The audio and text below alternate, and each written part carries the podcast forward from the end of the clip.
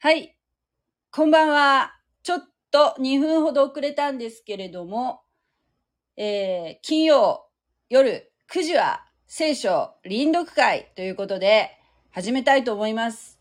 すいません。多分ね、私がちょっとトラブルでスタートが遅れたので、えー、っと、入ってこれなくなってる人がいるかなと思って、はい、えー、スタートしました。ちょっと待ちたいと思います。ごめんなさい。9時からスタートするはずだったんですけれども、はい、今、えー、YouTube のチャンネルの方でも同時に配信しております。スタンド FM と、えー、同時に配信しております。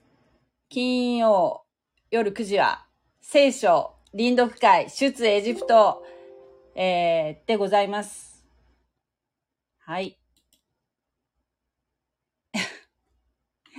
なんか今日はトラブルがいろいろ起きてしまうんですけれども、ライブの方はどうかな？なんかくるくるなってますけども、えー、っとね、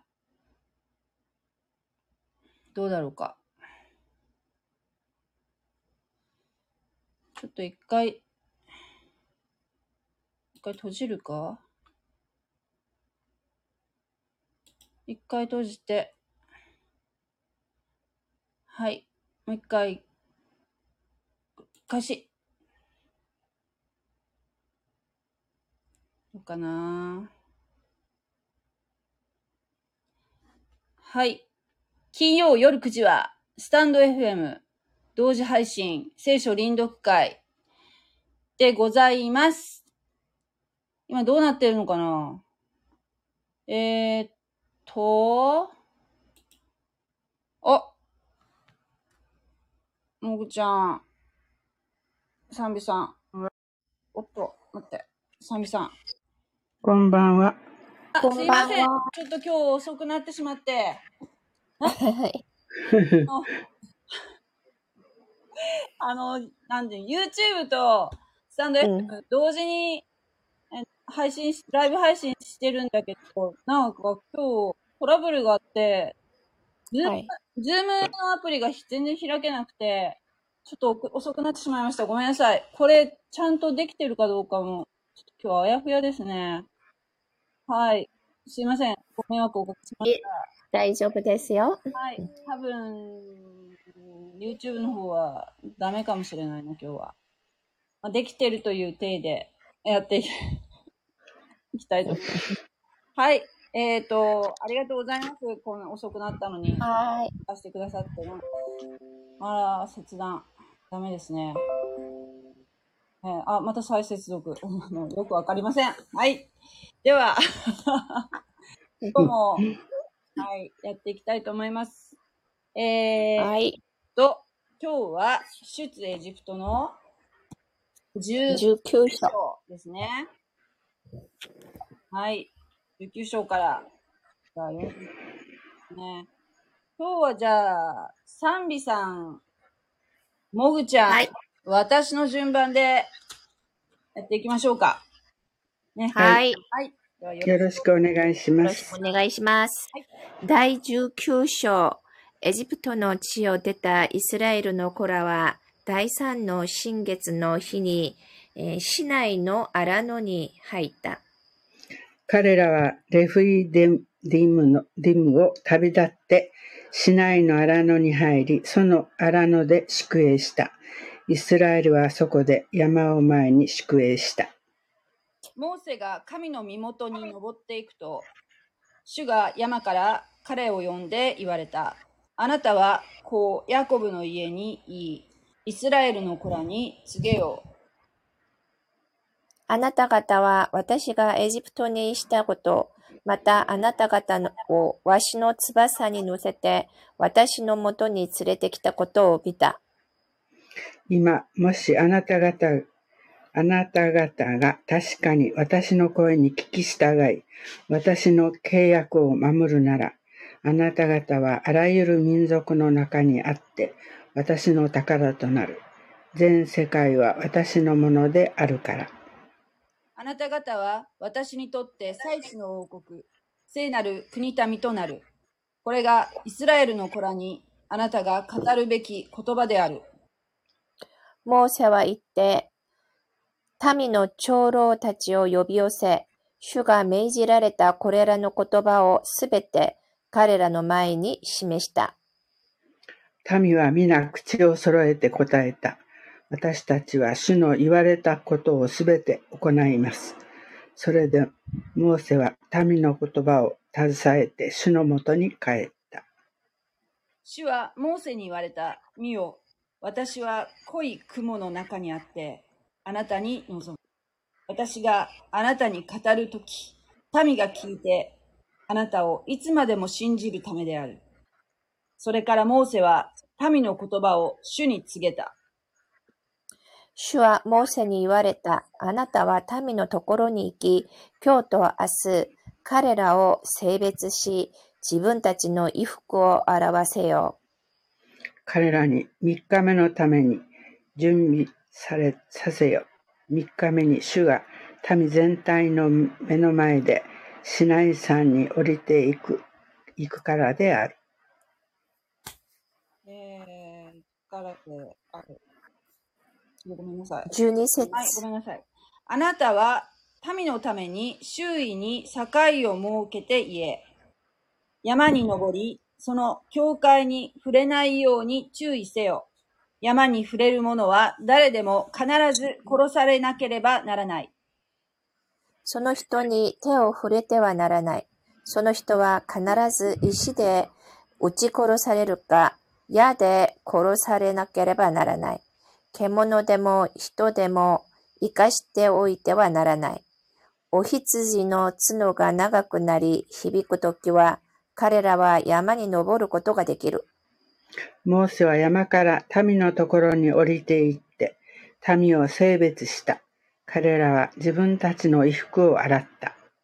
モーセは民に言った。三日目のために準備をしなさい。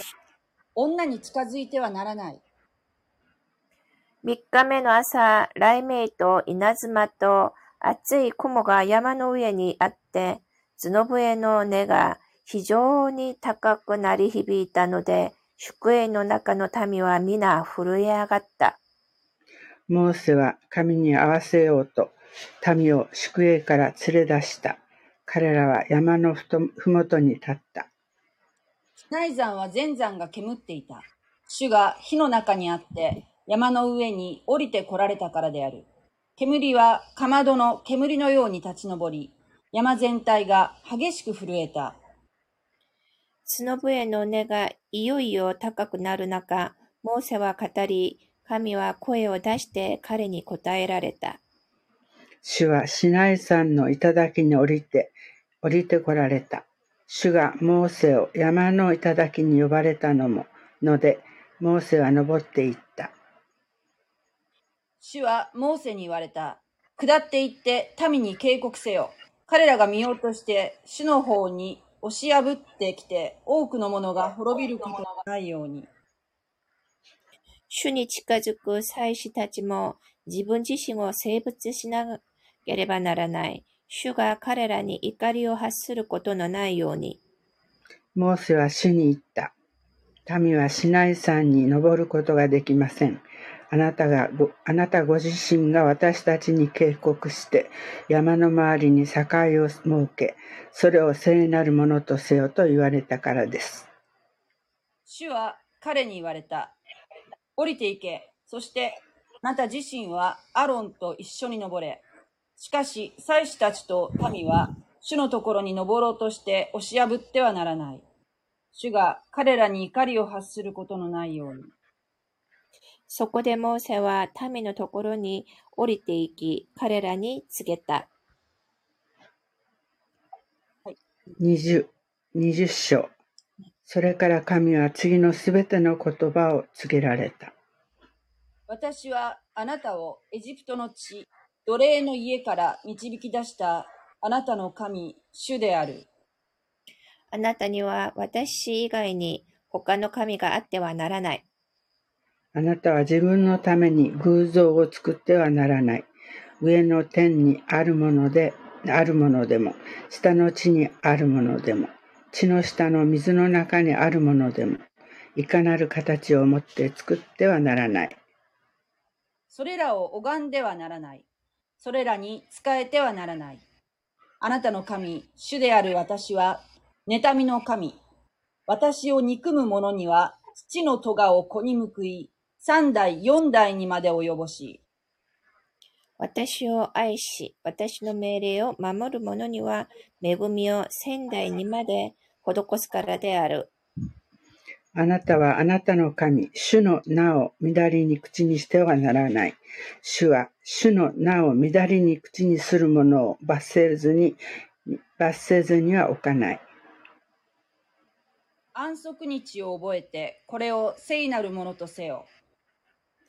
6日間働いてあなたのすべての仕事をせよ。7日目はあなたの神、主の安息である。あなたはいかなる仕事もしてはならない。あなたも、あなたの息子や娘も、それにあなたの男奴隷、女奴隷、家畜、またあなたの町か、町かごみの中にいるき気流者も、それは主が6日間で天と地と海、またそれらの中のすべてのものを作り、7日目に休んだからである。それゆえ、主は安息日を祝福し、これを聖なるものとした。あなたの父と母を敬え。あなたの神、主が与えようとしているその土地で、あなたの日々が長く続くようにするためである。殺してはならない。勧誘してはならない。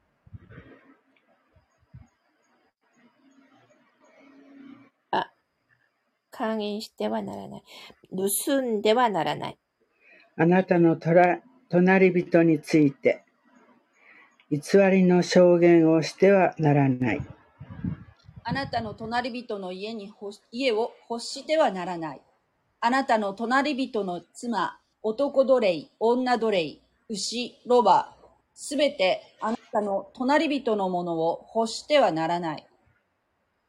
民は皆、雷鳴、稲妻、角笛の音、煙る山を目の前にしていた。民は見て身震いし、遠く離れて立っていた。彼らはモーセに言った。あなたが私たちに語ってください。私たちは聞き従います。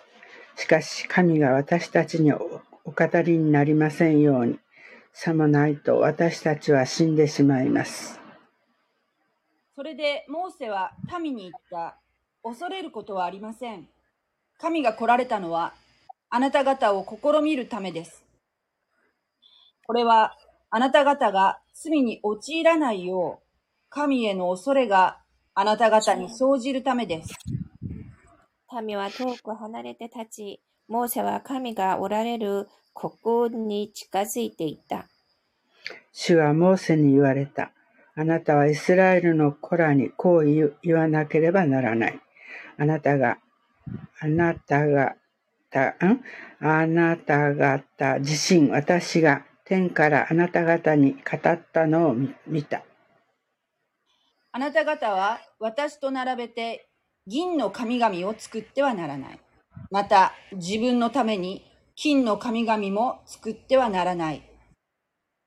あなたは私のために土の祭壇を作りなさい。その上にあなたの全焼の捧げ物と交わりの生贄として羊と牛を捧げなさい。私が自分の名を覚えられるようにするべき、あするすべての場所で私はあなたに望み、あなたを祝福する。もしあなたが私のために石で祭壇を作るなら、切り石で築いてはならない。それにのみを当てることで、それを犯すことになるからである。あなたは私の祭壇に階段で登るようにしてはならない。その上であなたの裸があらわにならないようにするためである。あアーメンアーメンえーありがとうございます。う んはい。もぐちゃん。今日は読むのがなんか早い。なんか、そうだね。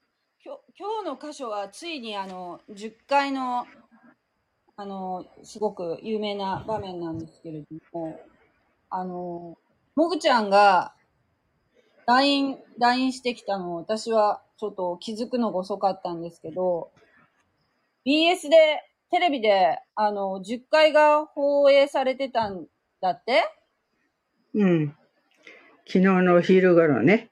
うんうん。そし、それが、その前の日のね、映画を、なんか、宣伝みたいなので見たけん、ああ、これ見てみようと思って、録画の予約取って、じゃあ次の、次はどんなのかなと思って、調べたら10回って、あら、これは、あの、録画してうん見た方がいいかなと思って。2時、3時間ちょっとやけん、すごい長い時間ね。わあ。だけあのラダビングしたいと思ったんだけどそれはそんな長いのをダビングしたことないから時間がある時に見ようかなと思ってます。うん。うん、ねえ。なんかチャールストン・ヘストンとかあのユール・ブリンナーがなんか出てたよちらっと見たら。そうですね。チャールストン・ヘストンがあのあのあそこのなんていう海をわあもうの、せ。うん、の役だったもんね。あの、はい。で、ちらっと見たけどね、カラーで綺麗でね。ねあら、これユールブリンナーも出てたんだと思ってね。あれ王様よ。うんファラオ、ファラオ。ファラオですあね。王様ね、あの人。ああ、はあ、はあ。その、じゃあ今度時間、いや、だけ、約4時間あるわけよ。だはい。けんもう、ゆっくりした時に見ないといかんね。ああ。そうですね。うん。あーすごい。あのなんか絶対私見に行く。ダビングの仕方が分かればね、ダビングして送ってやったりしてできるんだけど、本当はできるんだろうとも、半分、1時間ずつとかね、4回に分けたりしてね。うん。ちょっとそれを勉強せんといかんね。勉強せないか。短い1時間ぐらいのとだったらダビング OK やけど。こんなに長い映画だったのね。じゃあ。うん、だけん3時間40分だったかな。えーじゃあ昔その映画館で、その4時間、うん、4時間休憩なしで見るのかな？休そうや、そう休憩中にあるかもね。休憩とかあった昔の映画館って。いやないないない。ないね。ノンストップ。ノンストップ 昔の映画館は、なんかあの、今はね、完全に入れ替え制になってるんですけど、ほとんど。ほとんどの。うん、昔はなんか、お尻の方の、話すのもお尻の方で入って、そして、なんか終わって、で、また頭から上映とかそ。うそう。で、ずーっと一日中入れ入れるような感じだったんだよね、昔は。うん、そうそう。昔日本日本も映画館でタバコ吸ったの？あ、タバコ。昔はね。え、本当に？タバコ吸った？昔はね。えーうん灰皿とかあった？映画館の中で映画見ながらタバコをみんな吸うんですよ。えー、ああ、今でも？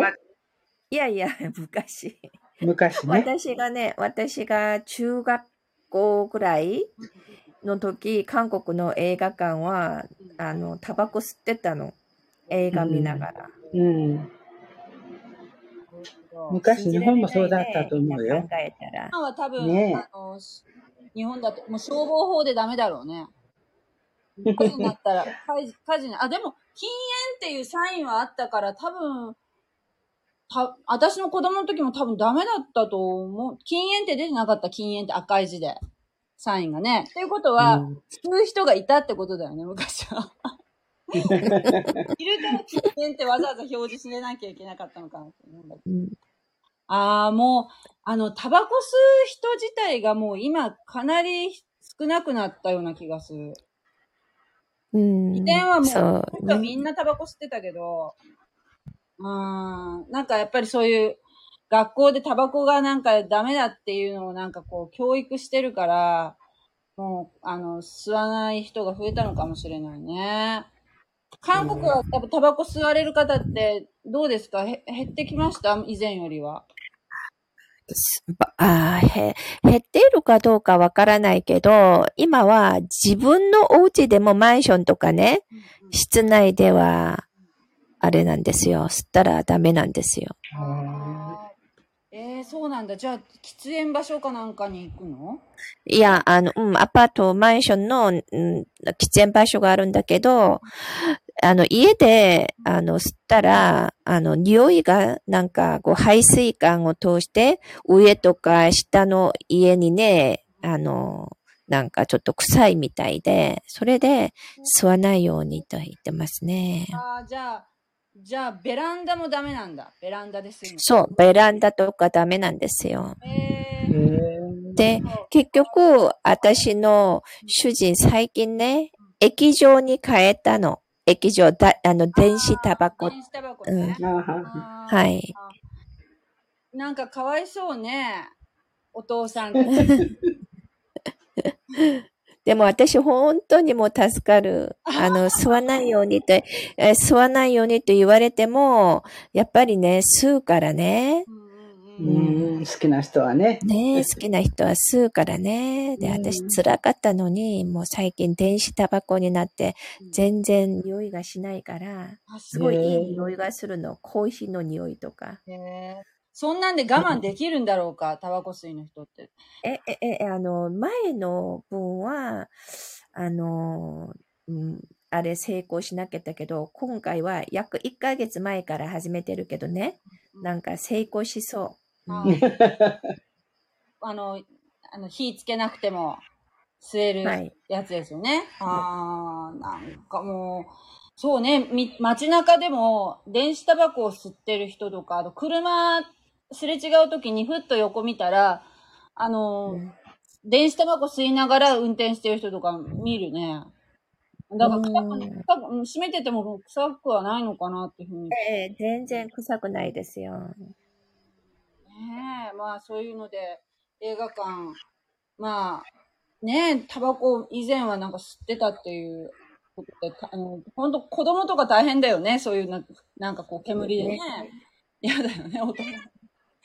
ああ、そうか。じゃあ、やっぱりその時代とともに変わり、変わってきてるんですね。うん。そうですね。サンビさん前なんかそういうこうクリスチャン映画みたいのは結構韓国ではじあのテレビとかでもよくやってるっていうお話されてましたけど、はい。ねえ、やっぱりクリスチャンが多いからなのかな。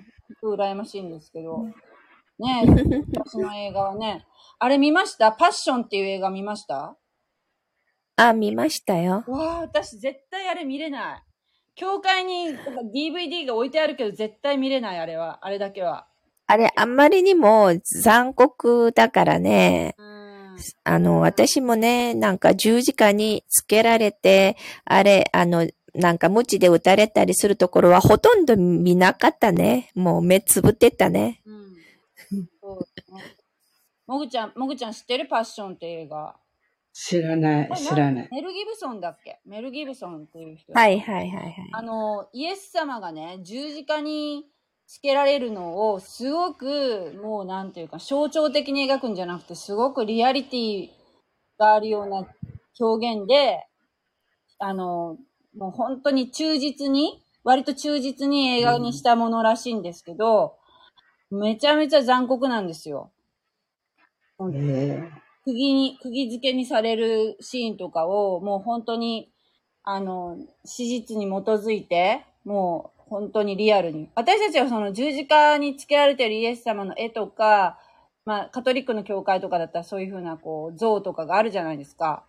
ああいう感じで、なんとなくその、あ、イエス・キリストっていう人は十字架につけられたんだな、それで死んだんだなっていうのはもやっとは知ってるけど、なんでそういうふうにこう、あんな残酷なこと、処刑をされたのかっていうのっていうのは、その、映画でなんかこう、表現されてるから、なんか、まあ、見、見るべきなのかもしれないけど、私とかはね。でも、どうしても見る勇気がないので、もう、そう、聞いただ、話を聞いただけでもう、なんか想像でもう、もうお腹いっぱいになって、もう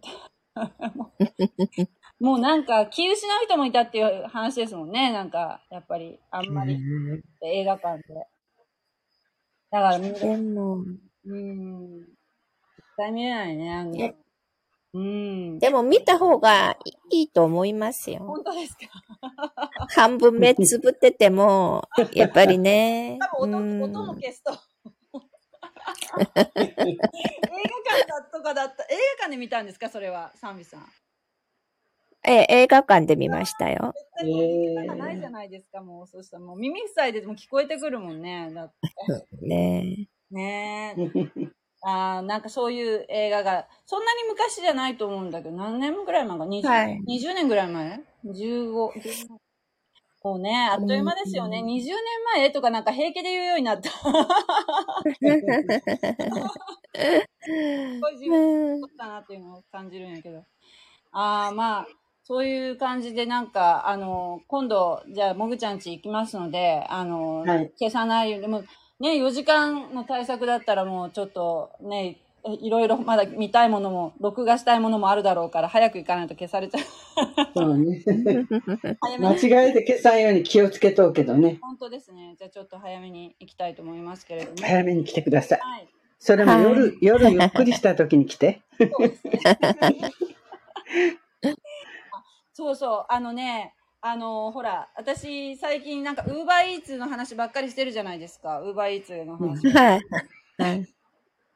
それで、聖書で、あ、そう、もしね、私が、これもまたもう、ちょっと、まあ、ビジョンっていう言い方しますけども、あの、もし私が、そういう、こう、個人事業主になって、そして、その自分の、そういう事業を起こした場合、その、屋号っていうか、お店の名前、お店っていうか、その、自分のその仕事の、うん。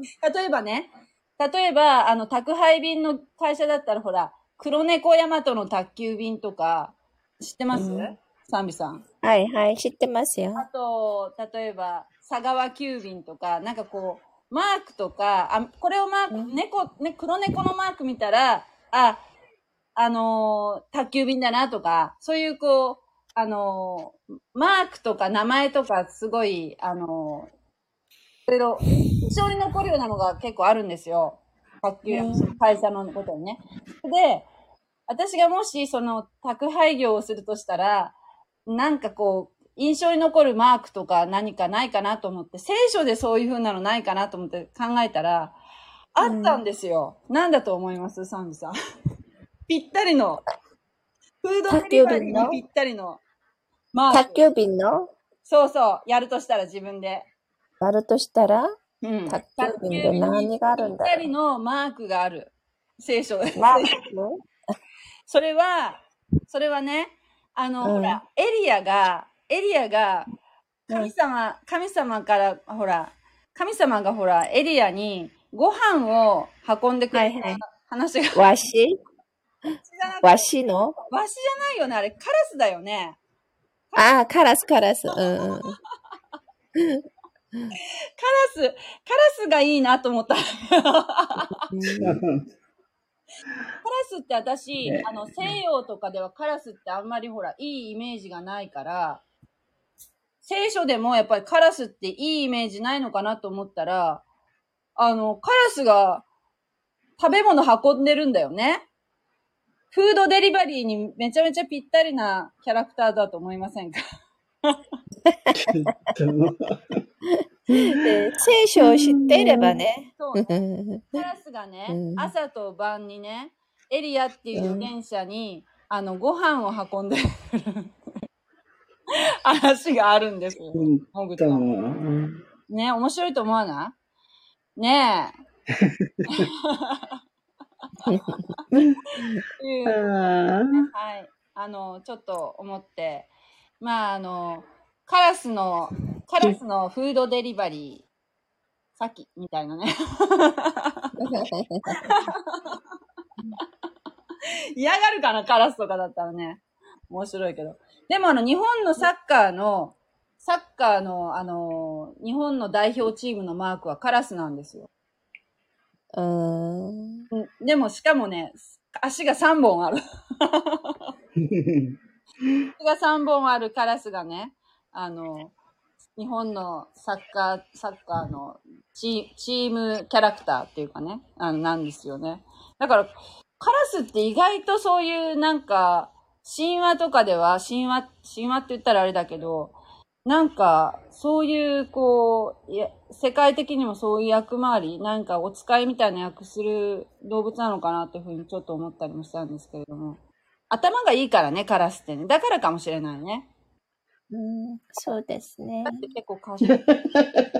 日本はその三本カラスは、あの、なんか、伝、口伝伝承っていうか、そえっ、と、あるんですよ。なんか確か、えっと、ありますからねえっ。とね、うんそう、あり、ありますよね。三本足のカラスは、あの、確か、道案内したんじゃない？確か。道案内したりしたんじゃないかな。そういう役割だったような気がする。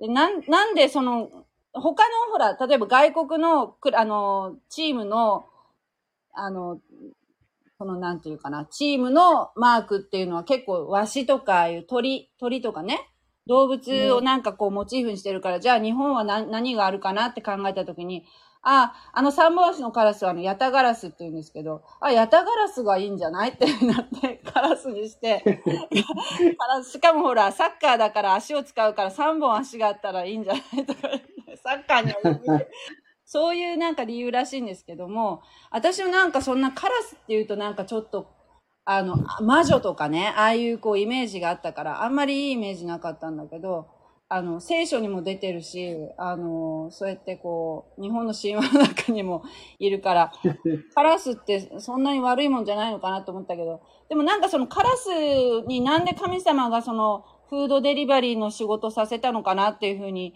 思ったら、なんかネットで見たら、結局カラスっていうのは、あの、聖書的には清い動物じゃなくて、どっちかっていうと、汚れた動物の方に分類されるので、だけどそんなカラスも神様は使われたんだっていうところで、まあ、あの、なんかそういう、なんか意味合いがあるみたいなことをなんか誰か牧師が書いてあるので見たことがあったんですけど。神さんなんでカラス使われたんだと思います？いや、あんまり考えたことがないですね。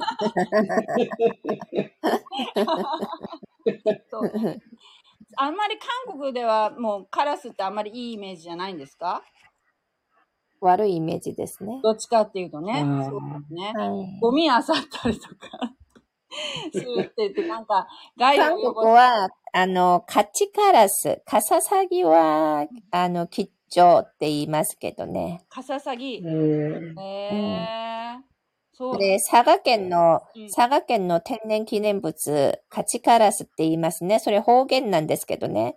あ、の、本当の名前はうんカササギで、うん。あの、鳥辺に昔と書くんですよ。うんうん。漢字で書くときはね。異変に昔。うんへえ。はい。で、あれ、カチカラスっていうのは韓国語でガチなんですね。だから韓国語とあの混ざっている言葉なんですね。ああ、そういうことなんだ。うんあ前もなんかそういうことをおっしゃってましたよね。この古い言葉と、なんかに日本語がなんかね。あはいはい。それなんかね、文禄の駅が終わる頃、加藤清正が持っていたっていう、まあ話もありますからね。カツカツと泣くから縁起がいい。戦争に勝つ勝つ。ね？わかる？勝つとか負けるとかじゃなくて、もともとは韓国の言葉の影響を受けてるってことね。はいはい。勝ちっていうのをね。ああ、そうなんだ。面白い。よく知ってる、サンビさん。全然知らなかった、そんなこと。ちょで、っとカチカラスはいいけども、韓国は、カラスは本当に縁起が悪いよ。そうあの、ね。うんそうよね。なんかカラスがこういるとなんかそこにはなんかし死体があるとかなんかそういうふうななんかね、うんイメージがあるよね。そうだようね。んうん。福岡市は、あの、ゴミを回収するのは夜の間に回収するから、あんまりカラスにつつかれる心配はないんだけど、でも、やっぱり他の都道府県とかでは、ああの、朝とかに回収することが多いから、もうカラスが、カラスがもう本当に大変な問題になってるみたいですね。うん。なんか韓国でテレビ番組に、あの、ゴミ箱に、ペットボトルにこうラベルがついてたら全部あれ外して捨てなきゃいけないんでしょう。日本もそうなの？あ、うん。まあ一応、あの、あれを再利用するとか、あの、資源はいはいはい。してる場合はそうですね。はい、そうですね。だ韓国は、あの、あれ、ちゃんと外して捨てるようにって言ってるんですね。うんうん。で、あの、カラスがね、それを全部外してくれるのね。あ のな何、何、どうすんだよ。カラスが全部あのカラス外してるの？カラスが、あの、趣味なの、あのカラスの。だあのカラスが有名になって、テレビ番組に出たけどね、その、ペットボトルのビニールを全部ね、外すのにすごく上手なんですよ。で、それ矢印がちゃんとあるのね、ちゃんと外せる、すぐ、あの、外しやすいようにね。で、ちょうどその矢印のところを、あの、口でこう、ポンポンポンとしてですね、パッと取るんですね。すっごい面白くて。で、私ね、そのカラスがああいう風にするのを見て、ああ、ラベルにこれ印がついてあるというのを初めて知ってね。カラス、でカラスカラスよは知ってたんだね。はい。カラスに教えてもらったのね、そのテレビ見て。そその前は私目がよく見えないから、なんか、あれ外すときにいつも、あの、なんか刃物とかハサミとかでこう切ってたんですけどね。剥がしやすいようになってた。はい、剥がしやすくなった、それ見てから。ねなんかあのーカラスがね、そうやってこう、例えば、えー、何かを使って、例えば雪が降った時とかにね、て、あの、屋根の上をこう、ソリみたいに滑る遊びを繰り返してたりとか、はいはい見たことあります？すあの、はいはい。学校遊びでね、滑り台滑ったりね。うんうん。ああいう、こう、何か物を使い、道具を使って遊んだりとかするっていうのは、もう本当に頭がいい証拠だよね。カラスっていうのがね。そうね。うんまあでも、あそれをなんか、ちょっと屋号にするのは、ちょっとあれかもしれない。考えた方がいいとねイ。メージ悪いかもしれない。でも聖書知ってる人からするとね、あの、フードデリバリーにはぴったりだと思うんだけど。